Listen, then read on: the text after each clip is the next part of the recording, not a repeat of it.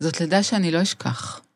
אני בקורס מיילדות, צמודה למדריכה הקלינית, והיא בודקת אותי איך אני מטפלת בנשים, ואיך אני מקבלת תינוקות לידיים, ואם הרכבתי עירוי כמו שצריך, ואני רצה במסדרונות, ולא מאמינה שזהו, אני שם, אני, אני עוד רגע הופכת למיילדת, ואנחנו ככה עומדות בכניסה לחדר, הדלת סגורה. היד שלי כבר לוחצת על הידית, ואז היא אומרת לי, רציתי להגיד לך שאנחנו עומדות לקבל פה לידה שקטה, ושתיקה. שתיקה רועמת. ואני, אני כמו חיילת טובה, אני נכנסת פנימה, אני עומדת בשקט בצד, ורוצה להיעלם. ואני לא יודעת אם לשתוק או לדבר, ורק כשזה ייגמר ואני אלך הביתה לילדים שלי, ולא אהיה פה. ואז נולדת תינוקת, מושלמת. היא נולדת ואני פשוט בורחת החוצה ומתפרקת במסדרון. פורצת בבכי, ולא מבינה איך אפשר שבאותו המקום שנולדים חיים, איך אפשר להכיל את שני הקצוות האלה? שנים אחר כך אני לא מסכימה להיכנס לחדרים שקטים. אני לא יודעת איך להיכנס לחדרים האלה. ואז יום אחד הבנתי. הבנתי שהגיע הזמן ללמוד. הבנתי שהגיע הזמן ללמוד איך להיות נוכחת עם אישה בתוך תהליך כזה. ומה כדאי לשאול, ומה להציע, ואיך פשוט להיות. היי, קוראים לי אביגיל גורן. אני דולה ומלווה נשים בלידות.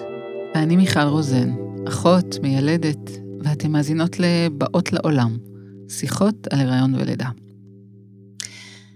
אז היום נמצאת איתנו יעל ארנסט. אה, יעל היא מטפלת ברפואה סינית ובאנפוקו, שזה עיסוי בטן שמקורו ביפן. רק היום בעצם שמעתי על זה בפעם הראשונה. אבל יותר מהכל, אה, יעל היא אימא שחוותה גם לידה שקטה. ו... ברוכה הבאה. מאוד מאוד uh, שמחות שהסכמת להגיע ולדבר איתנו על הנושא הזה. ונגיד שהנושא הזה uh, מעלה בנו לא מעט קושי, ויהיו נשים שירצו להקשיב למילים שלנו, ויהיו נשים שאולי ירגישו שזה יותר מדי עבורן והם לא יקשיבו או לא ימשיכו לשמוע את כל הפרק, אבל לנו מאוד חשוב לדבר על זה. אז תודה ממש ממש שבאת אלינו. תודה שאני פה, כי לי זה מאוד מאוד חשוב לדבר על זה. וגם אני אגיד שחיכינו להקליט לפחות עשרה פרקים שמדברים על הנורמלי, על הסטנדרטי. ממש רצינו לבנות שלט של פרקים לפודקאסט לפני שמגיעים לנושאים היותר אפלים, אפשר להגיד, או פחות כלילים, כי קצת פחדנו שהקהל שלנו יברח. ו- והתחושה הייתה שהנושאים היותר כבדים, הם עומדים כולם במסדרון בחוץ בשורה, כמו הילדים הפחות מקובלים, ומחכים לתור שלהם בסבלנות. והם כולם שם מחכים לנו, הדיכאון, ואובדני הריון, ובעיות בפוריות, ופונדקאות, ולידה שקטה, ושימור פוריות. הנושאים ה- ה- שמחכים בתור, כדי להעמיק את השיח ולהפוך אותו ליותר עגול. ויעל, את ככה יושבת איתנו בהקשר הזה, וכמו שאמרתי קודם, את גם מטפלת, ואת מטפלת בעיקר בנשים, ומעניין אותי רגע לפני הכל, מה קדם למה, ואיך, או אם זה השפיע אחד על השני. אז אני רוצה להתחיל עם הנקודה האפלה, שלידה שקטה היא לא אפלה. זה מוות. היא הרבה מאוד דברים אחרים, היא עצובה, היא טראומטית, היא קשה, היא אובדן, היא אבל, אבל היא לא אפלה. ועל מוות אפשר ורצוי לדבר. ו, וזה אחד הדברים שמביאים אותי בעצם לבוא ולהיות פה ולדבר. אז תודה על הדיוק הזה. מאוד חשוב. אה, אז אני לומדת רפואה סינית משנת 1999. אמ, ידעתי שיגיעו הרבה מאוד נשים בהגדרה לרפואה סינית, אז גם למדתי את ההתמחות בגינקולוגיה. היה לי, הייתה לי קליניקה פרטית, ארבע שנים, ואז נכנסתי להיריון ב-2006, ובחודש השביעי הרגשתי ש... תודה, סיימתי את ענייניי בקליניקה, והתרכזתי בלהיות אימא, והתרכזתי בעסק הקטן שהתחלתי דאז, שנקרא סינית, שזה אתר לרפואה סינית שפונה לעוסקים בתחום, אה, בעיקר בוגרים אחרי ארבע שנות לימוד, וכך חייתי את חיי. זהו, וסגרתי את, אה, את הקליניקה ופתחתי את השערים האחרים של הורות ושל אה, סוג של אינטראקציה עם קהילה. ואז מה קורה? ואז במרץ 2019, אמ, חוויתי השראה באמת עצומה, מאוד אה, משנת חיים, מאוד, אה, ככה, סליחה שאני נשמעת דרמטית, אבל זה נכון, זה פשוט ככה. וזה גרם לי לשבת ולכתוב את הסיפור שלי, של הלידה השקטה, ולהעלות את זה אה, באתר שבניתי, כדי לשתף כמה שיותר בסיפור הזה. לשתף בעברית ולשתף באנגלית, ואני מאוד מאוד מחפשת גם אה, אנשים שיעזרו לי לתרגם לשפות נוספות. ועשיתי, עשיתי ככה שיחות עם נשים שעברו לידות שקטות, וככה איזשהו ניסיון באמת לשבור בדידות שמאוד מאוד חוזרת על עצמה בקרב נשים שעברו לידות שקטות. ואז יום אחד, ככה באוקטובר, ישבתי בסלון ואמרתי לבעלי, אולי אני אחזור לטפל? אז הוא אמר לי, יאללה. וזהו, ככה חזרתי לטפל. כלומר, היית ב... בעולם הטיפול, הריון ראשון, נכון. לידה, נולד עסק אחר, שזה באמת הסינית. ואז אה, לידה שקטה, הפוגה. ואת חוזרת אחרי כמה זמן בעצם זה מאז הלידה? ש... מאז... חזרת. ממש לטפל ו... לטפל, חזרתי ב... עבר 13 שנים, עברו 13 שנים מאז שהפסקתי לטפל ממש. Mm-hmm. אחרי הלידה השקטה זה תשע וחצי. ואת חוזרת לטפל בנשים שגם עוברות חוויות ותהליכים מהסוג הזה, אבל לא רק. כן, נכון. לא רק. אוקיי. אז התחלתי ללמוד את האנפוקו, שזה מבחינתי שווה ערך לחזרה לזירת האירוע. ויש איזשהו קטע כזה שאנחנו נורא מטפלות ברגש ובמה שזה עשה לנו והדברים שזה עורר בנו והדברים שעלו, אבל יש גם אזור מאוד ספציפי שצריך להתייחס אליו, כאילו אנחנו לא לא מגיעים אליו בכלל, אנחנו לא מגיעות אליו.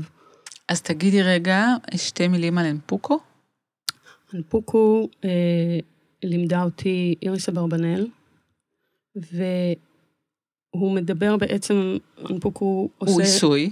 עיסוי, שההבחנה, נורא קשה לי לקרוא לזה עיסוי, אבל זה עיסוי לצורך הזה, אבל ההבחנה היא דרך הבטן. והטיפול מתמקד בבטן ובית חזה. אה, וזה נראה לי בלתי נמנע. בטח עם נשים, בטח עם ענייני הפוריות, בטח עם ענייני לידה שקטה. ואובדנים. ואובדנים אחרים בכלל, כמובן, וגם סתם רגשות. ש... בטן רגשית. דוחפים הכל פנימה, הכל כן. פנימה, פנימה, פנימה, ואז פתאום יוצא, ומה? פתאום הפתעה גדולה נורא. אבל אני מחזירה אותנו רגע כן. לנושא. את יכולה לספר על, על הרגע הזה של הגילוי? זאת אומרת, הרגע הזה שנודע לך שאין דופק. היו שם תחושות מקדימות, כאילו איזה תחושת בטן? כלום. באמת? כלום. אני הייתי קצת מקוררת, כזה, כזה הסוטול הזה של התקררות. אז הייתי כל היום במיטה. שום דבר.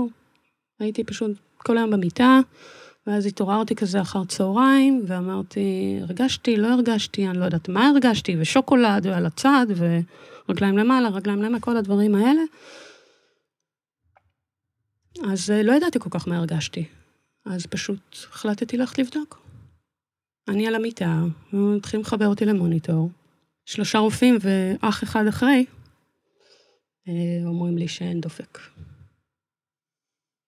יש משפט שאת uh, כותבת בסיפור שלך, אני כבר 37 שבועות במפגש עם החיים, מה פתאום המוות עכשיו?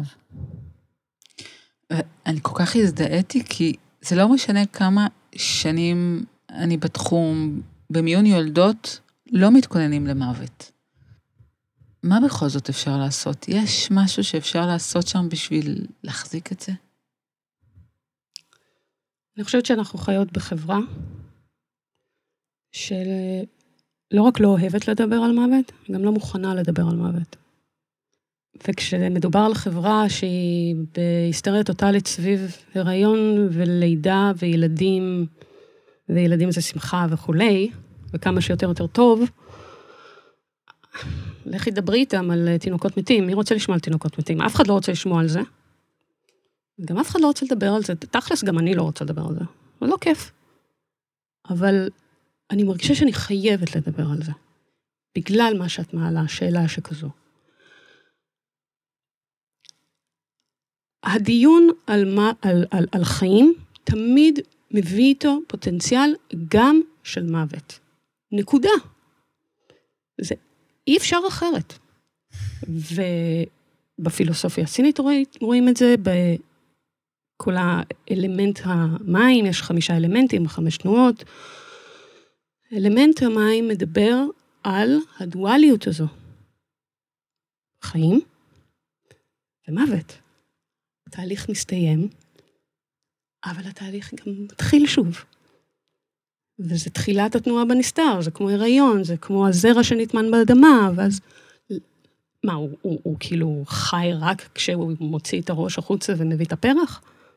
הוא כבר מתחיל לזוז בפנים. זה, הוא חי שם כבר.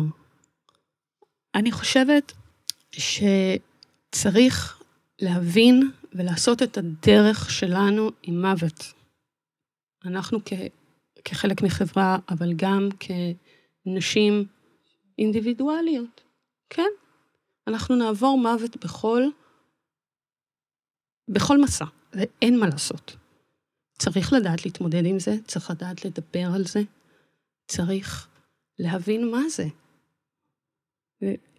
עם כל המפגשים שלי עם מוות, עדיין לא...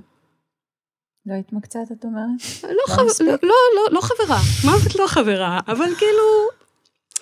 אבל אה, אנחנו חייבים לעשות איזשהו משהו אישי שלנו, להבין איפה אנחנו עומדות עם הדבר הזה, ואז אנחנו גם נדע איך לפנות לנשים שנמצאות עכשיו בחדר לידה, והן יודעות בדיוק מה הולך לקרות להן. אגב, לא רק נשות מקצוע, גם כחברה של מישהי שאולי החברה שלה עברה לידה שקטה. בטח. כלומר, זה ממש, השיח הזה יכול לעזור לכל כך הרבה אנשים. בטח.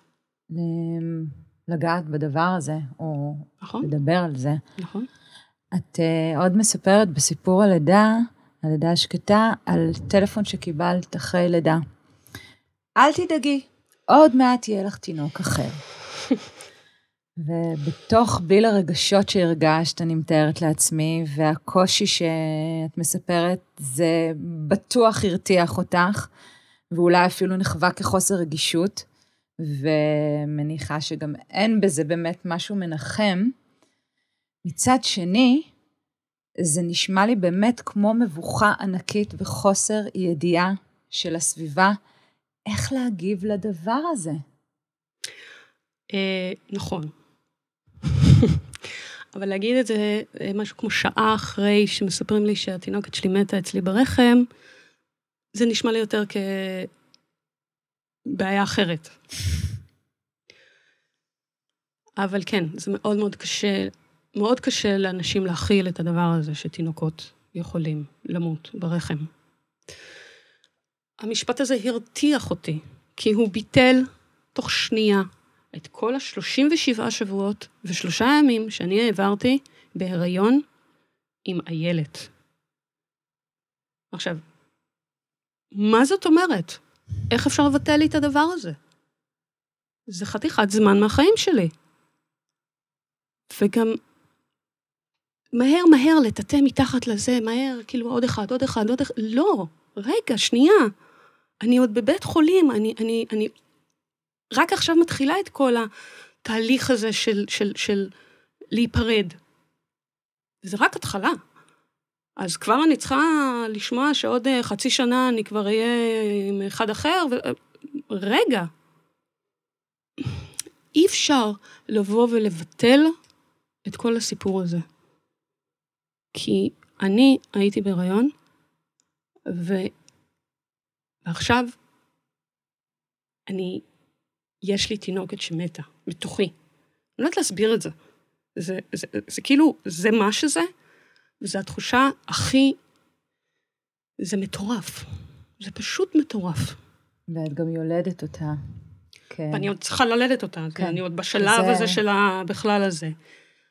אבל לפני, אני רוצה להכיר במוות שלה, אבל כדי להכיר במוות שלה, צריך להכיר בחייה. מדהים. אי אפשר למות בלי לחיות, זה, זה, זה לא עובד. אני יכולה להגיד שלצוות זה לפעמים נפלט, כאילו למיילדות, לאחיות, בפעם הבאה בידיים מלאות. ועוד שנה את, תהיי פה שוב. וזה כן. מרגיש לי הרבה פעמים כמו נחמה לעצמם. נכון. לא לאישה. נכון, נכון. כדי שאנחנו כצוות נוכל להחזיק את זה. נכון. וזה...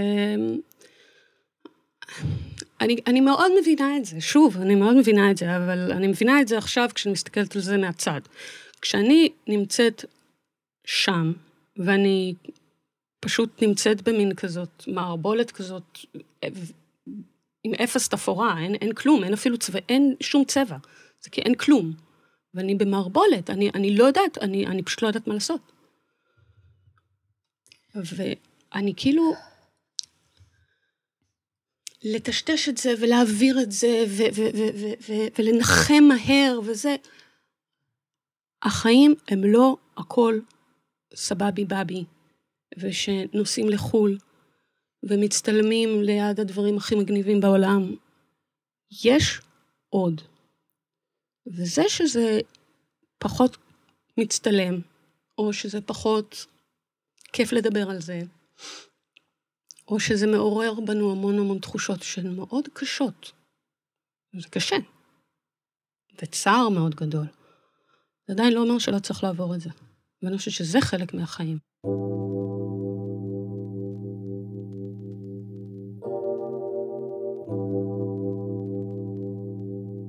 אני אמרתי לך מקודם שדיברנו ש...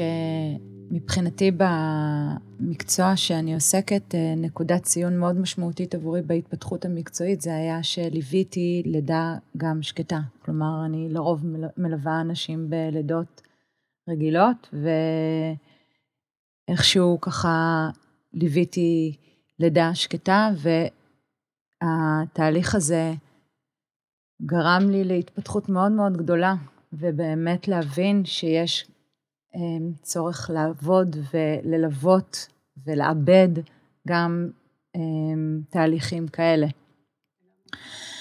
ואני רוצה לספר שבאמת, אמ, אז כמו שאמרתי, ליוויתי איזושהי לידה שקטה, וכבר מהשלבים הראשוניים, ככה הייתי שם, מהמיון לחדר, אה, לחדר במחלקת נשים, ושם רק מתחילים את תהליך היילוד, שהוא תהליך מאוד מאוד ארוך בדרך כלל.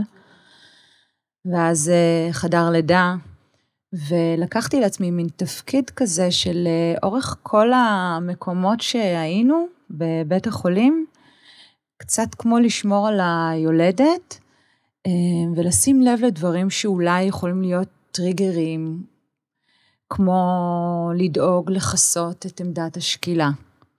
אמ, לבקש להוציא את ההריסה של התינוק, שבדרך כלל מחכה ההריסה השקופה הזו בחדר לידה עם שמיכות שמוכנות.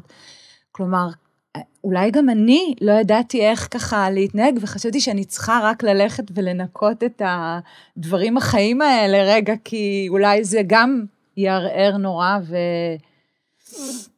אז בואי רגע נדבר על ההתנהלות בבית חולים. כאילו, איך הייתה החוויה שלך? מה עזר לך? אה, מה תמך? מה היה לא במקום?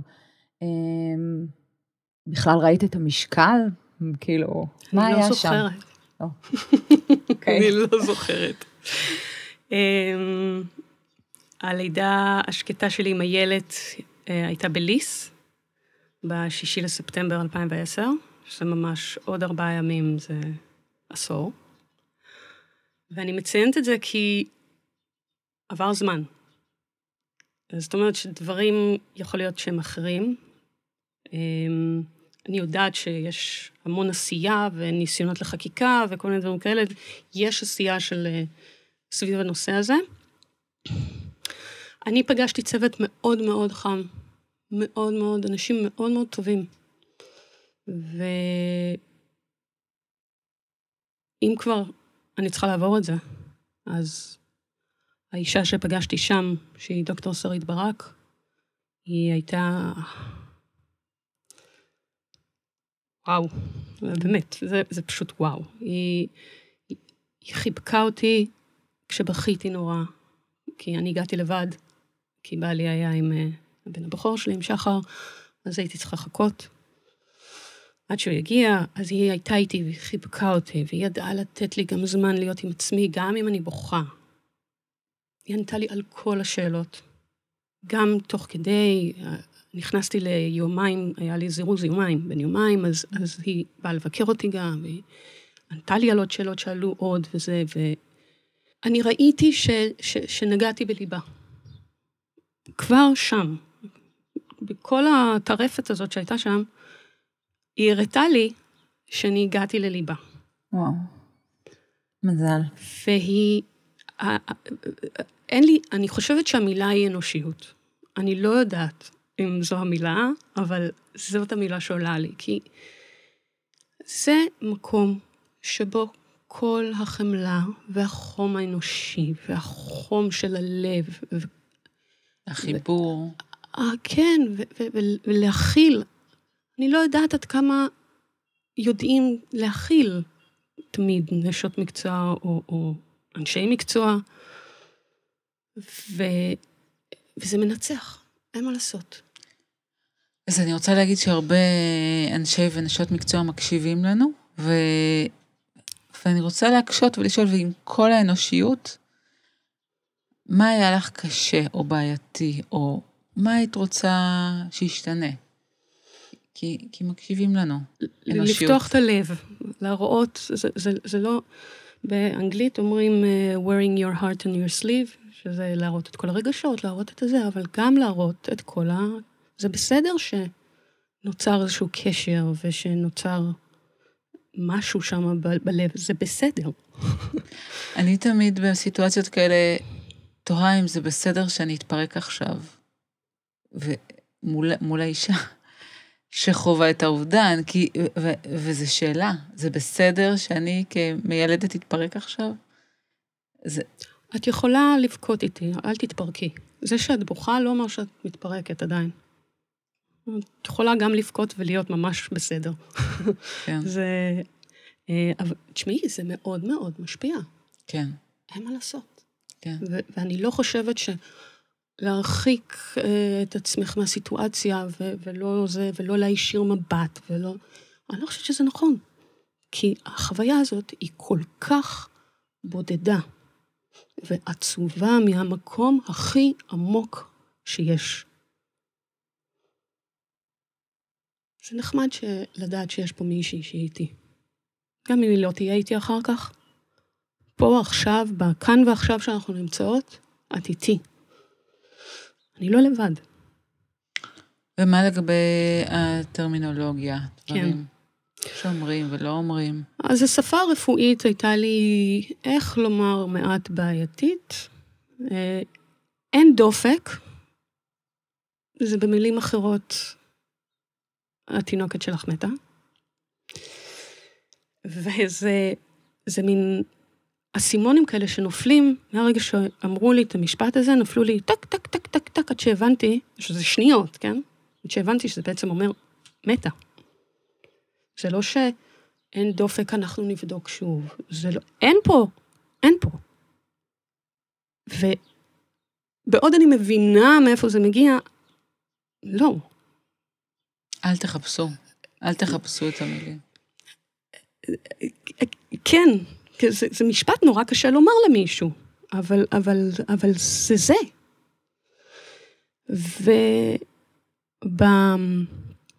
ובסיכום אמ, שלה, כשהשתחררתי מבית החולים, אז אה, הייתה שם רופאה שכתבה שעברתי לידה שקטה, ועברתי זירוז, ועברתי לידה, ובסוף התהליך אה, נפלטה עוברית. Oh my god.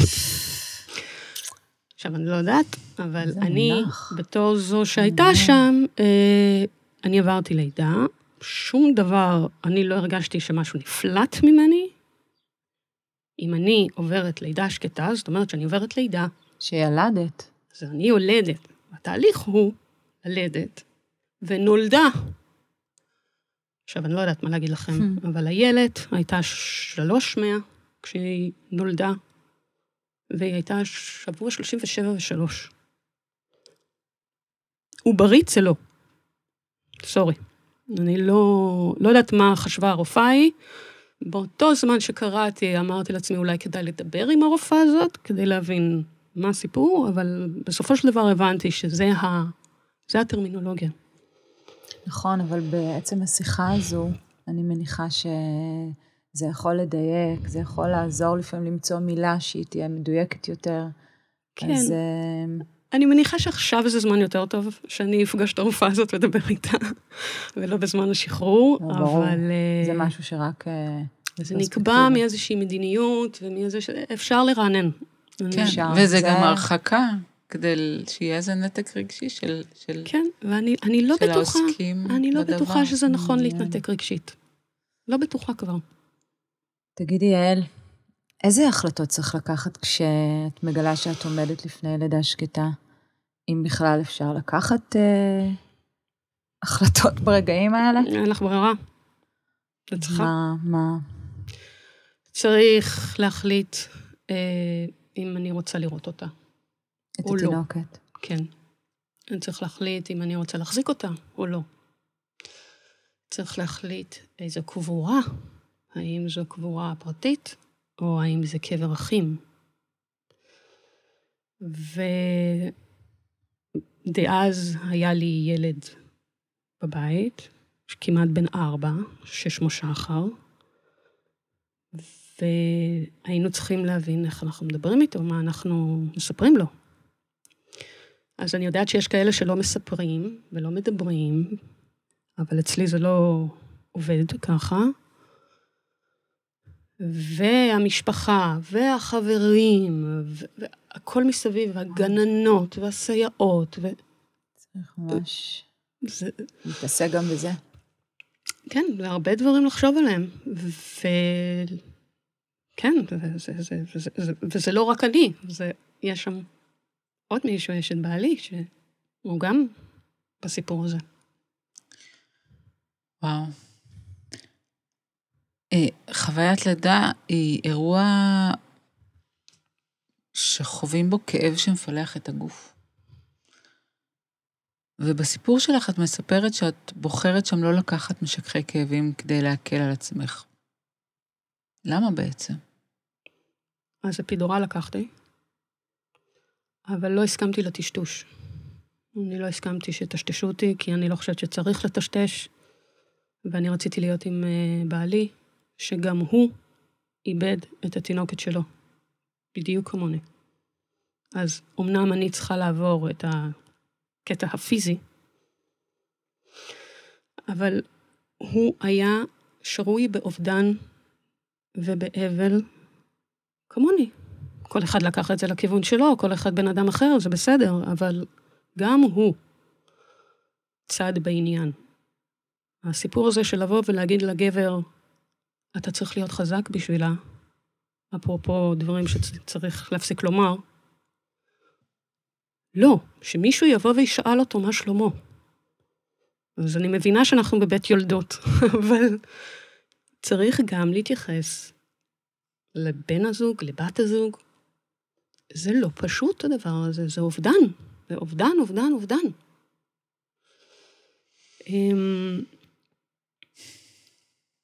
הדברים שצריך להחליט עליהם ולדבר עליהם, שממש הזכרנו אותם לפני שנייה, זה דברים שצריך לדבר עליהם בזמן אמת. זה, זה ממש לא כיף, וזה ממש לא הדברים שאנחנו רוצים להתעסק איתם, אנחנו רוצים לשבת ולבכות.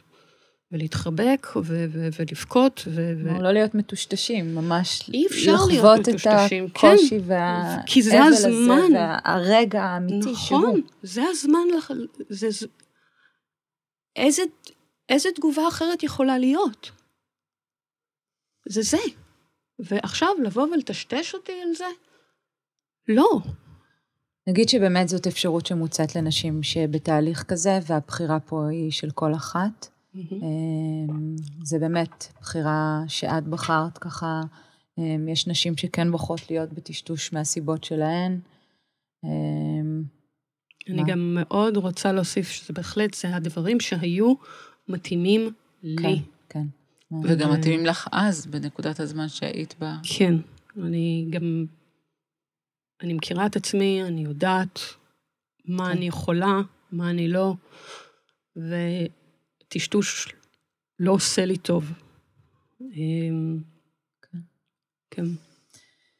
אחרי הלידה, את ככה מדברת על הבדידות, הציפייה לסיים הריון עם תינוקת, וכשאין, אין את התינוקת הזו, החיה, את נותרת uh, עם בדידות גדולה, ויש פה כמו תנועה שככה לא הושלמה, והחיבוק שלו חובק, או חובק אולי לזמן קצר. והגאווה בילדה שתגדל, ותמיד כשחשבתי על לידות שקטות חשבתי על עצב, אמ, חשוב להגיד גם כמה מילים על הבדידות. כן, יש הרבה מאוד עצב, את צודקת, זה מאוד עצוב. זה, זה לימד אותי עצב אמיתי, מהותי. אבל כן, יש גם בדידות. אה, יש בדידות. אני הייתי, לפני 37 שבועות ושלושה ימים חלקתי את אה, כל חיי ואת גופי עם איילת. ופתאום היא, זהו, נגמר. וזה נורא פתאומי, וזה נורא... והייתי עם אנשים שאהבתי, והייתי עם... כאילו לא הייתי לבד, אבל הרגשתי בדידות מאוד מאוד עמוקה. שאין לי... אני, אני יודעת שיש הרבה נשים שמרגישות את זה גם, אבל אני זוכרת את זה שזה היה ה. זה היה הדבר שמאוד מאוד uh, ליווה אותי. חודשים אחרי. ויש עוד מילה שעולה בסיפור שלך כשקוראים אותו, שזה גאווה. כן. שעבורי זה היה הפעם הראשונה שנתקלתי בה בהקשר של לידה שקטה. כן. וזה הפתיע אותי, המילה הזו גאווה. כן, אז אני רוצה לספר לכם שהיה אה, את אה, הלידה האקטיבית, כל השלב הזה של זה וזה וזה, ואני מפורקת, גמורה, אני לא מאמינה שאני בכלל עוברת לידה וגינלית, כי לא רציתי, ולא, פשוט לא האמנתי שאני הגעתי למקום הזה. לא האמנתי שזה קורה לי. ואת שחר ילדתי בלידה קיסרית, אז פתאום, אז, אז שם הקפתי את זה, אבל פה פתאום הכריחו אותך לעבור. לא הסכימו שנעבור לידה קיסרית, ואני צורחת על המיילדת.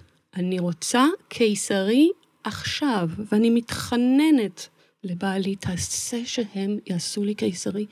הם לא הסכימו. לא מסבירים לך למה? דוקטור שרית ברק מסבירה למה. היא אמרה לי שאני לא חושבת על זה כרגע, אבל הם מחויבים לחשוב על התינוק הבא.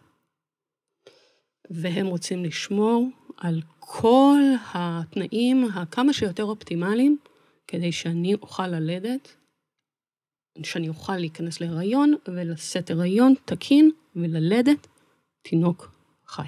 זה מה שהיא אמרה. זה מעלה בי עוד פעם שאלה של אה, את מי רואים קודם, אבל אה, נכון, זה דיון נכון. שלם, ולא דיון נד- ניכנס. לזה עכשיו, אבל ככה, דברי, דברי על הגאווה הזאת שדיברת, כי זה באמת. מיוחד.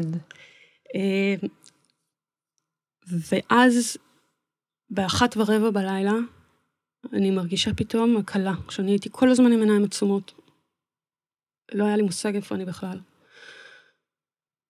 ואז הייתה הקלה, ולאט לאט אני שומעת את, את בעלי מתחיל לבכות, אני יודעת בדיוק למה הוא בוכה, אני לא מצליחה לגעת בו בכלל, ואני פוקחת עיניים, וכל החדר שטוף אור. עכשיו, אתם יודעות, זה אה, חדר לידה באיכילוב, אה, אורות ניאון, ותמונה ממש ממש ממש מצ'וקמקת על הקיר. זה לא... אין פה שום דבר שטוף אור באחת ורבע בלילה. החדר היה שטוף אור. אני זוכרת את זה, זה היה ממש...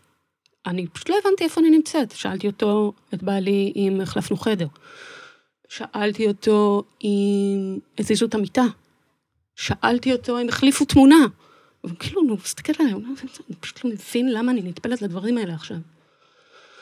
ו... והביאו את הילד אליי. והיא הייתה, היא הייתה הכי יפה שיכולתי לתאר בחיים שלי. והיא הייתה יכולה להיות מושלמת אם היה לה את הדבר הזה שנקרא רוח חיים. והיא הייתה, באמת, היא פשוט הכי יפה, כמו בחלומות שלי, ג'ינג'ית, מהממת, דומה לבעלי, דומה לי, דומה לשחר, ו... ואני מסתכלת עליה ואני מחזיקה אותה 60 דקות, ואני שרה לה, ואני מדברת אליה, ואני מעלה את הזיכרונות מהתקופה של ההיריון וכל מיני כאלה וזה, והרגשתי גאווה, הרגשתי נחמה, לראשונה מזה יומיים וחצי, והרגשתי גאווה. אין לי איך להסביר את זה, זה מה שהרגשתי. אני חושבת שזה קול שמאוד מאוד חשוב להשמיע אותו. מאוד. כן, אני, אין לי, אין לי אלא לספר באמת את מה שאני עברתי. אני לא יודעת להסביר למה הרגשתי גאווה, פשוט הרגשתי אותה. היא הייתה שם, זאת הילדה שלי, זאת הילד שלי, אני רציתי אותה, ואני אוהבת אותה. ילדה שלי.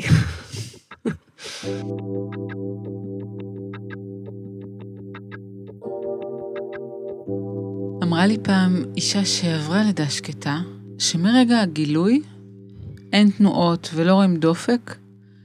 מהרגע הזה הצוות לא יודע מה לעשות, והם כל הזמן נכנסים ומציעים לה מים. היא אומרת לי עשרות כוסות של מים, וזה כל כך לא מה שהיא הייתה צריכה. אז אני שוב ככה חוזרת על הצוות, איך מדייקים את הטיפול.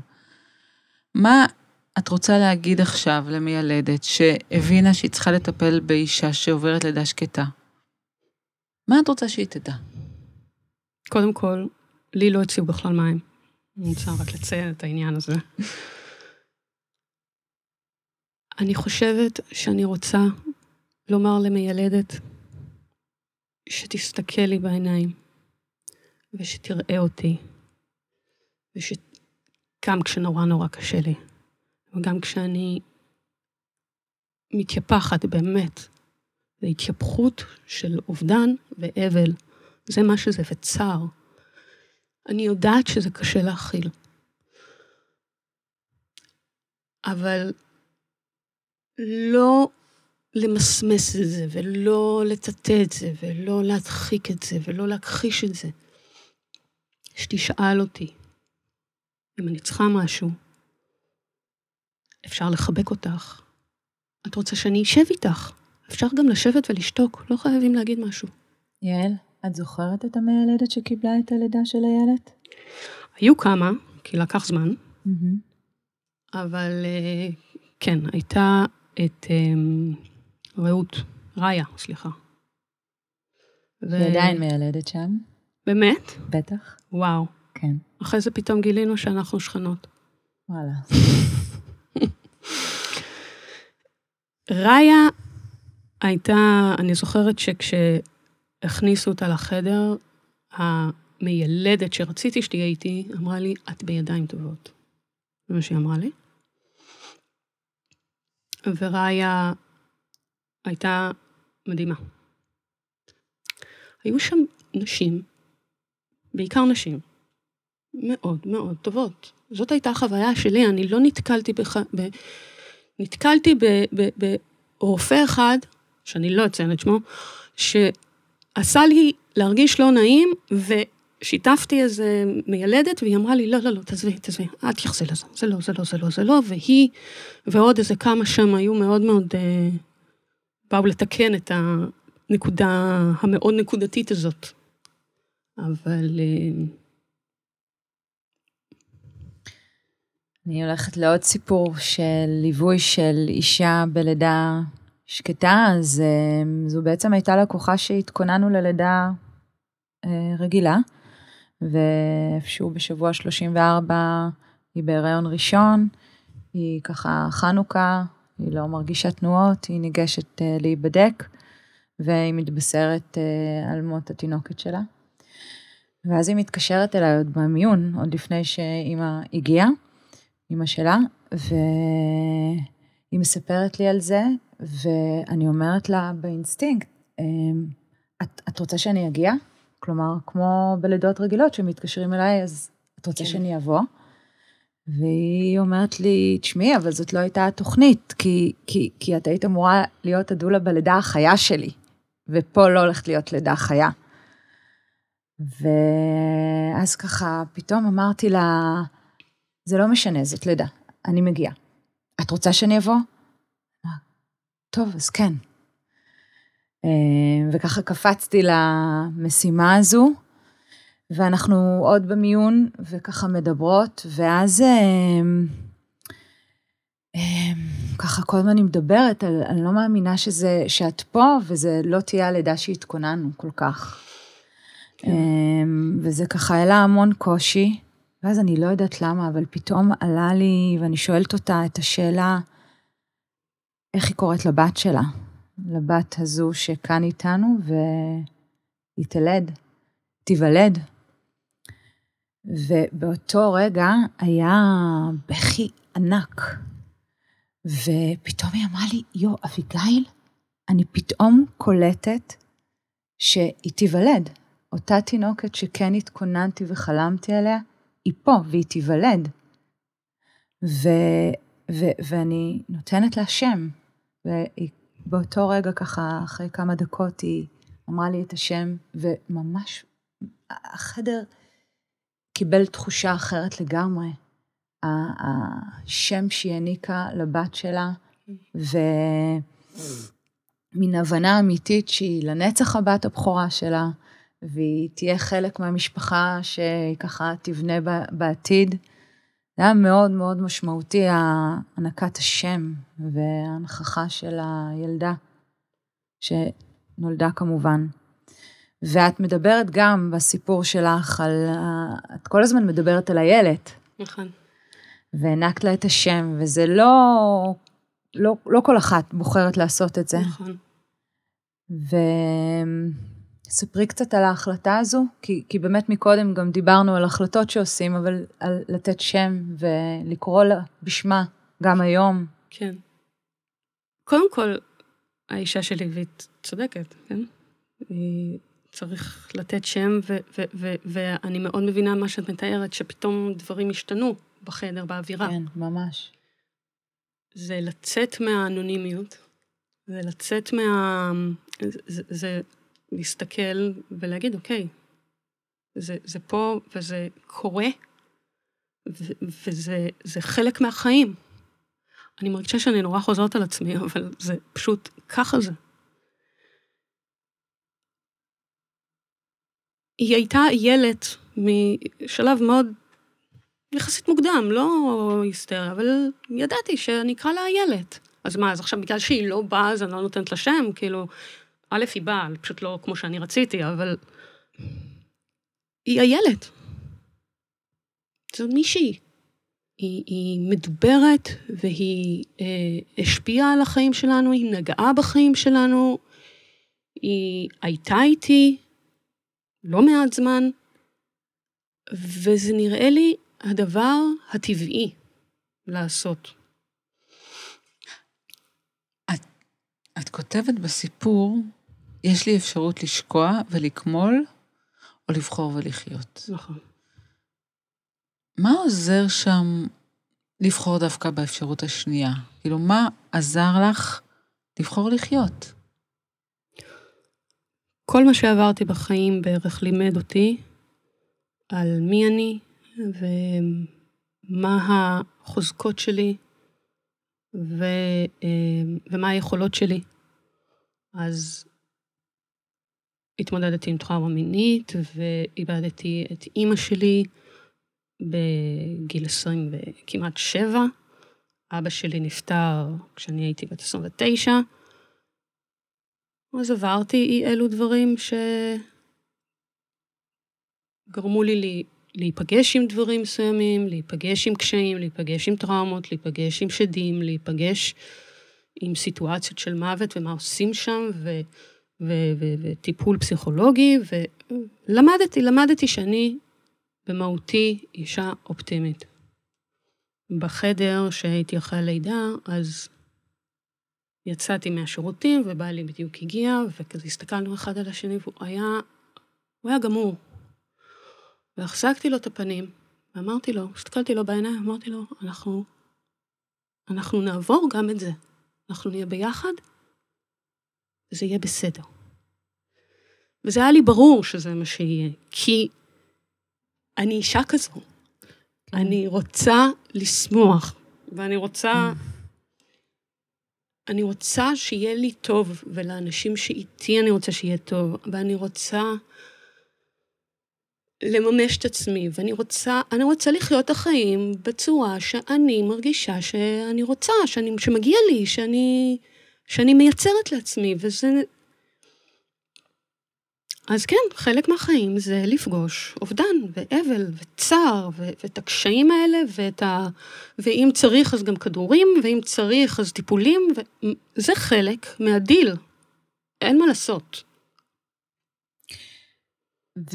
ואיך את בעצם הרגשת שאת בשלה כבר לעבור לשלב הבא? כלומר, מעבר להחלטה הזו של להמשיך לחיות והאופטימיות ולהיות חזקה ולהיות בדבר הזה, החלטה של, אוקיי, אני יכולה עכשיו להיות שוב בהיריון, אני רוצה להיות שוב בהיריון, איך זה מרגיש? אני לפעמים מהצד, נראה לי שנשים שעוברות אה, לידה שקטה, מאוד מהר נכנסות להיריון אחרי זה, ואני נפעמת, איך, איך הן עושות את זה? איך הן יכולות להכיל עוד הריון? רגע, שנייה, כאילו, זה נראה לי כל כך אה, טראומטי, איך, איך הם הצליחו כבר שוב כן. להכיל הריון?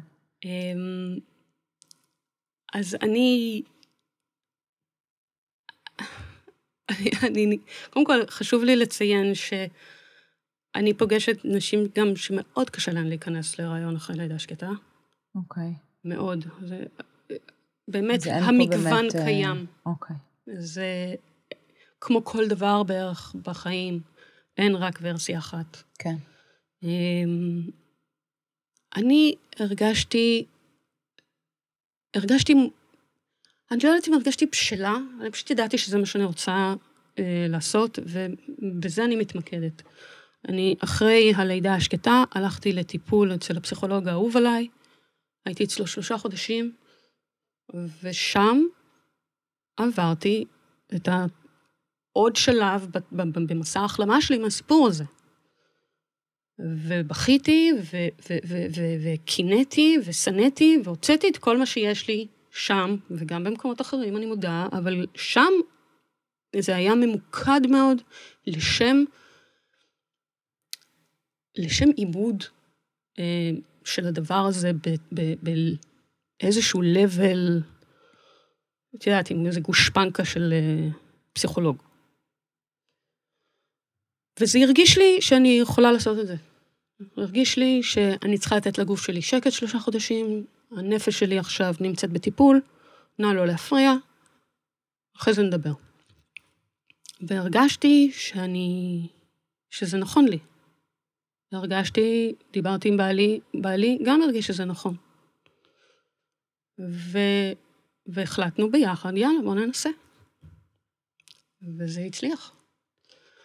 אבל אה, אני לא יודעת אם זה תמיד תחושה כזאת של, אוקיי, אני בשלה, ה... את יודעת, כל הכוכבים מיושרים עם הרחם שלי ועכשיו הכל יהיה בסדר. אני לא חושבת שזה עובד ככה תמיד.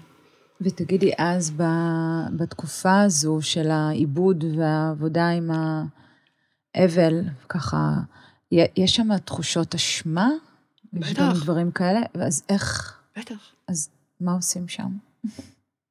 אמ, קודם כל מדברים על האשמה הזו.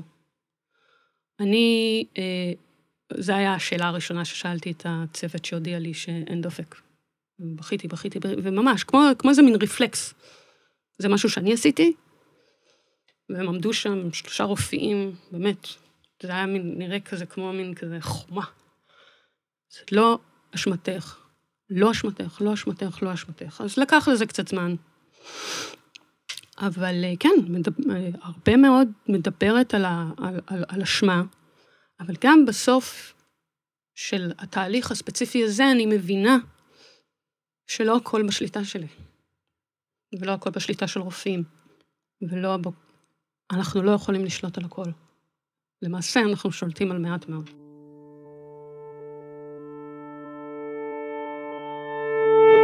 אנחנו ככה מתחילות להתקרב לסוף, ו, וממש חשוב לי שתשתפי אותנו בתובנות, או איזה שהן אסטרטגיות שאת גיבשת ל, להתמודדות עם הריון של אחרי לידה שקטה.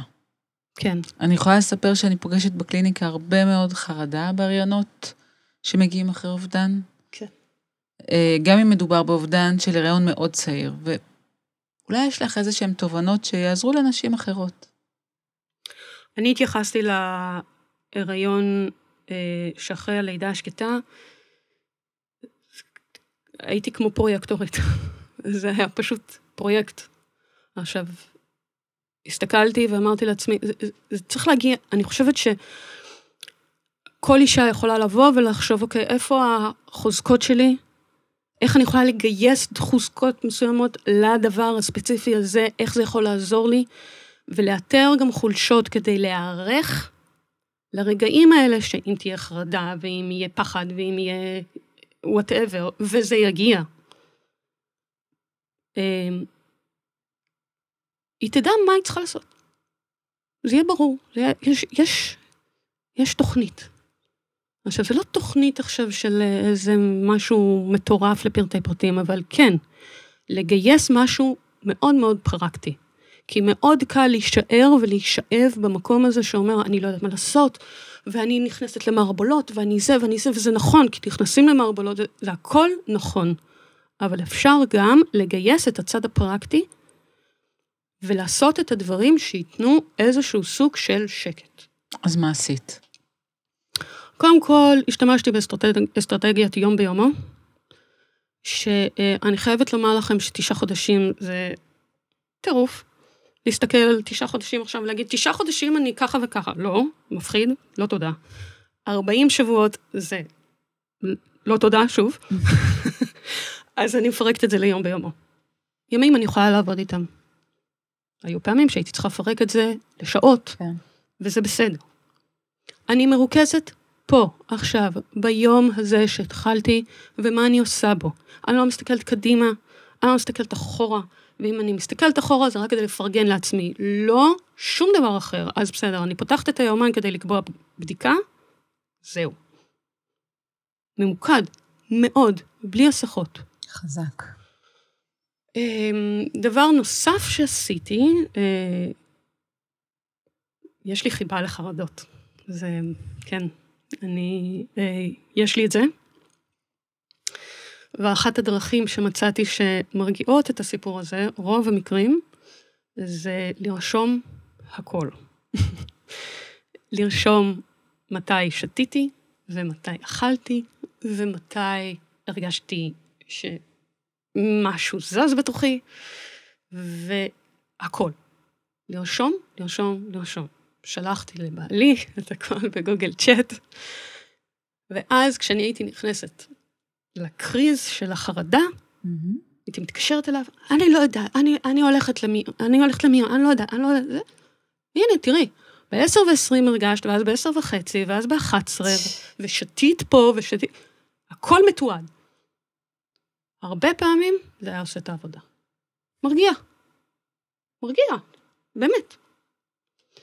יש את הפעמים שלא יעזור שום תיעוד, ולא יעזור שום אה, אישור רופא במיון ב-12 בלילה שהכל בסדר, ואז פשוט הטלוויזיה... הסחת דעת. מה זה הסחת דעת? לכבות את המוח. אי אפשר. ברור. כמה אפשר. שקט. וזה, וזה בסדר, אני חושבת שזה לגיטימי מאוד. מאוד. היו לי שני גינקולוגים, אחד פרטי, אחד מהקופה. בהיותי הספינה שאני עם הבטן האינסופית שהייתה לי בהיריון השלישי, אז הייתי צריכה מישהו שינווט את הספינה הענקית הזאת. ו... והלכתי באופן פרטי לרופא שאני שמחתי עליו מאוד, שהיה מדבר ואני הייתי נרגעת. זה נכס בעיניי. והרופא השני, שהיה גם סבבה, פשוט לא עושה את העבודה מעבר.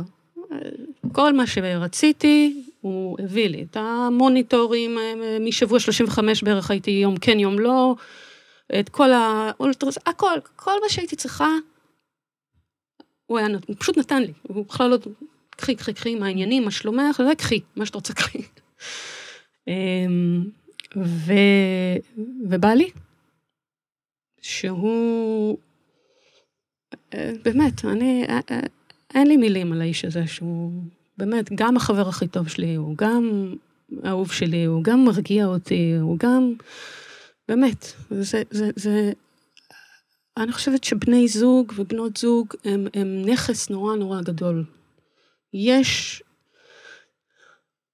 היה, התפרסם מחקר שאני לא, לא כך מבינה למה צריך לחקור את הסיפור הזה, כן? חבל על הכסף, אבל אמרו שנשים אה, לאחר לידה שקטה, עם בן זוג תומך וזוגיות טובה, עוברות את שלב ההתמודדות וכל הזה, ויש להן סיכויים גדולים יותר להחלמה. לא יודעת למה היה צריך לעשות על זה מחקר. זה נראה לי ברור שכשיש לך תמיכה, תמיכה. אז uh, הדברים הם יותר uh, פשוטים. ו- ו- ומישהו לדבר איתו, ומישהו להיות איתו, ומישהו לבכות איתו, ומישהו להיות בשקט איתו גם, זה בסדר. אני חושבת שזה נורא נורא נורא חשוב. נספר שלהיריון שאחרי לידה נהוג לקרוא הריון הקשת. כן. ואנחנו יודעות, אה, שיש לך מה איתך, להגיד על יש זה. לך מה להגיד על יש לי זה. מה להגיד על זה, כן. אז יאללה, תגידי. טוב, אמ, אז אני לא מאוד מחוברת לסיפור הזה של... ל- למונח? למונח ל- הזה, כן. כן. קודם כל, אני חושבת שהקשת תפוסה, החל מהלפריקונים וכלה בקהילה הגאה. אני באופן אישי, שעברתי לידה שקטה וכל זה, אני, כשאני רואה קשת, אני חושבת על הקהילה הגאה, אני לא חושבת על אה, הריון אה, שאחרי לידה שקטה והז'רגון וכל מיני כאלה. אה, אני חושבת ש... אני מבינה מאוד את מה שעומד מאחורי הדבר הזה, זה כמובן, יש לו, זה, זה השקט שאחרי הסערה, ההבטחה כן. והתקווה, וה, ושזה קשת, שזה לא רק, זה מגוון הצבעים שחוזרים לראות, וש... יחד עם זאת, אני חושבת שהרבה מאוד אה, מקרים, ה... יש המון המון ציפיות ותקוות שמוטלות על תינוק או תינוקת שעוד הם רק בשלב העשייה, בשלב ההכנה, הם, הם עוד לא... אנחנו הרי תמיד מפילים על הילדים שלנו במודע או שלא במודע, בדרך כלל לא במודע, המון המון תקוות וציפיות שהיינו תפקידים. רוצים, כן, כן. היינו רוצים שיהיה להם. ואנחנו מכוונים אותם, פתאום אנחנו מוצאים את עצמנו, מכוונים אותם לכל מיני כיוונים. אוקיי, על זה להוסיף עוד, שזה יהיה הדבר שיביא את האושר, ושזה יהיה הדבר שיביא את ה... זה נורא לא הוגן. זה רק תינוק. זה רק תינוקת, זה... זה... וגם, שזה לא יבוא במקום התהליך שצריך לעבור. עכשיו, אני אומרת צריך, זה, זה, זה... מומלץ. זה מומלץ, וזה כדאי, ואני חושבת ש, שבסופו של דבר מגלים ש, שכן, צריך לעבור את זה, כי זה חלק, מה, זה חלק מהחיים, אין מה לעשות. והייתה לך לידה? אחרי הסערה? לא נקרא לזה לידה. אחרי הסערה. אה, אני נכנסתי להיריון כאמור עם אה, נוגה, אה, ונוגה נולדה בשבוע 38 וארבעה ימים, והיא מתוקה שאין דברים כאלה, והיא היום עוד מעט בת תשע, ו... לא, היא לא, היא לא קשת, שום דרך. ואת רוצה להגיד משהו על הלידה הזו? איך היא הייתה? היא הייתה מאוד מאוד מרגשת, היא כמובן הייתה קיסרי. זה היה קיסרי שאת ביקשת? לא, זה היה קיסרי שפרופסור לסינג הודיע לי שאני הולכת ללדת קיסרי. אמ, הוא שמע לידה שקטה ואמר, אה, אוקיי, פתחת יומן, שני באוקטובר, לא רוצה לראות אותך פה לפני. וואלה. ככה. אוקיי, עכשיו... וזה התאים לך. כן, זה בעיקר, אה, אני, אני, לא, קורה לי הרבה שאני לא יודעת מה לומר, mm-hmm. ופה לא ידעתי מה לומר כל כך, אז אמרתי, אוקיי. אמ, אני חיכיתי ל, ללידה, שיכניסו אותי לחדר וזה, ופתאום נפתחת הדלת, ואני רואה מולי את שרית ברק. באה אליי, ואנחנו מתחבקות ובוכות וצוחקות. אותה רופאה מהמיון. אותה רופאה שקיבלה אותי. ואמרה לי שהיא ראתה את השם שלי על הלוח, והיא נורא נורא רצתה לבוא, אבל היא בדיוק שופצה למשהו אחר, והיא ניסתה להחליף, והיא לא יכלה, אבל אני פה בחדר ליד, ואני אבוא לבקר אותך תוך כדי. כל הזמן תזזה בין שני החדרים. אה, ואז פרופסור לסינג עושה שם את כל הדברים, ואני רואה אותם זזים וכל מיני כאלה. ואז אני שומעת בכי, ופרופסור לסינג אומר, איזה ילדה יפה יש לך. וואו. מזל טוב. והרגשתי את כל הצוות שם, מה זה בעדנו? ממש. ובעלי ואני פשוט התחלנו לצחוק ולבכות ביחד, זה היה מין כזה. אה, כן. אנחנו ממש מסכמות ומסיימות עכשיו. אה, למרות שאפשר לדבר איתך עוד הרבה הרבה, את אישה מאוד מאוד חכמה וככה... מעוררת השראה. ממש, ממש. תודה, תודה רבה. שאלה אחרונה. כן. שאלה אחרונה. נגיד, נשים ששמעו שלאימא אחרת בגן זה קרה, מה כן להגיד? יש את המשפט, אני מצטערת על האובדן שלך. ככה. זה מכיל הכרה באובדן, הכרה בחיים, והכרה בזה שעכשיו יש אבל. וש... ו... ואובדן. כן, היה פה אובדן. והיחיד שאמר לי את זה, היחיד שאמר לי את זה מכל האנשים, היה הירקן שלי. נראה לי זה זמן טוב לסיים פשוט ככה. משפט עכשיו שככה אמרת הוא חזק. הירקן שלי עשה לך את זה. כן, לגמרי, כן. לפעמים דווקא הם.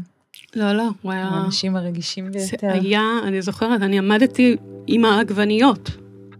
הוא בא, הניח את היד ואמר, זה היה מדהים, באמת, מאוד עוצמתי, אני ממש, אני זוכרת את זה. הוא גם היה היחיד וגם פשוט אמר את זה. לא התעלם, לא זה, לא לא נעים, כן, לא זה. כן. יעל, תודה, תודה רבה. באמת, באמת. תודה לכם. תודה רבה שבאת, ותודה רבה ששיתפת, ותודה רבה שזה ממקום כל כך אותנטי, חף מסיסמאות.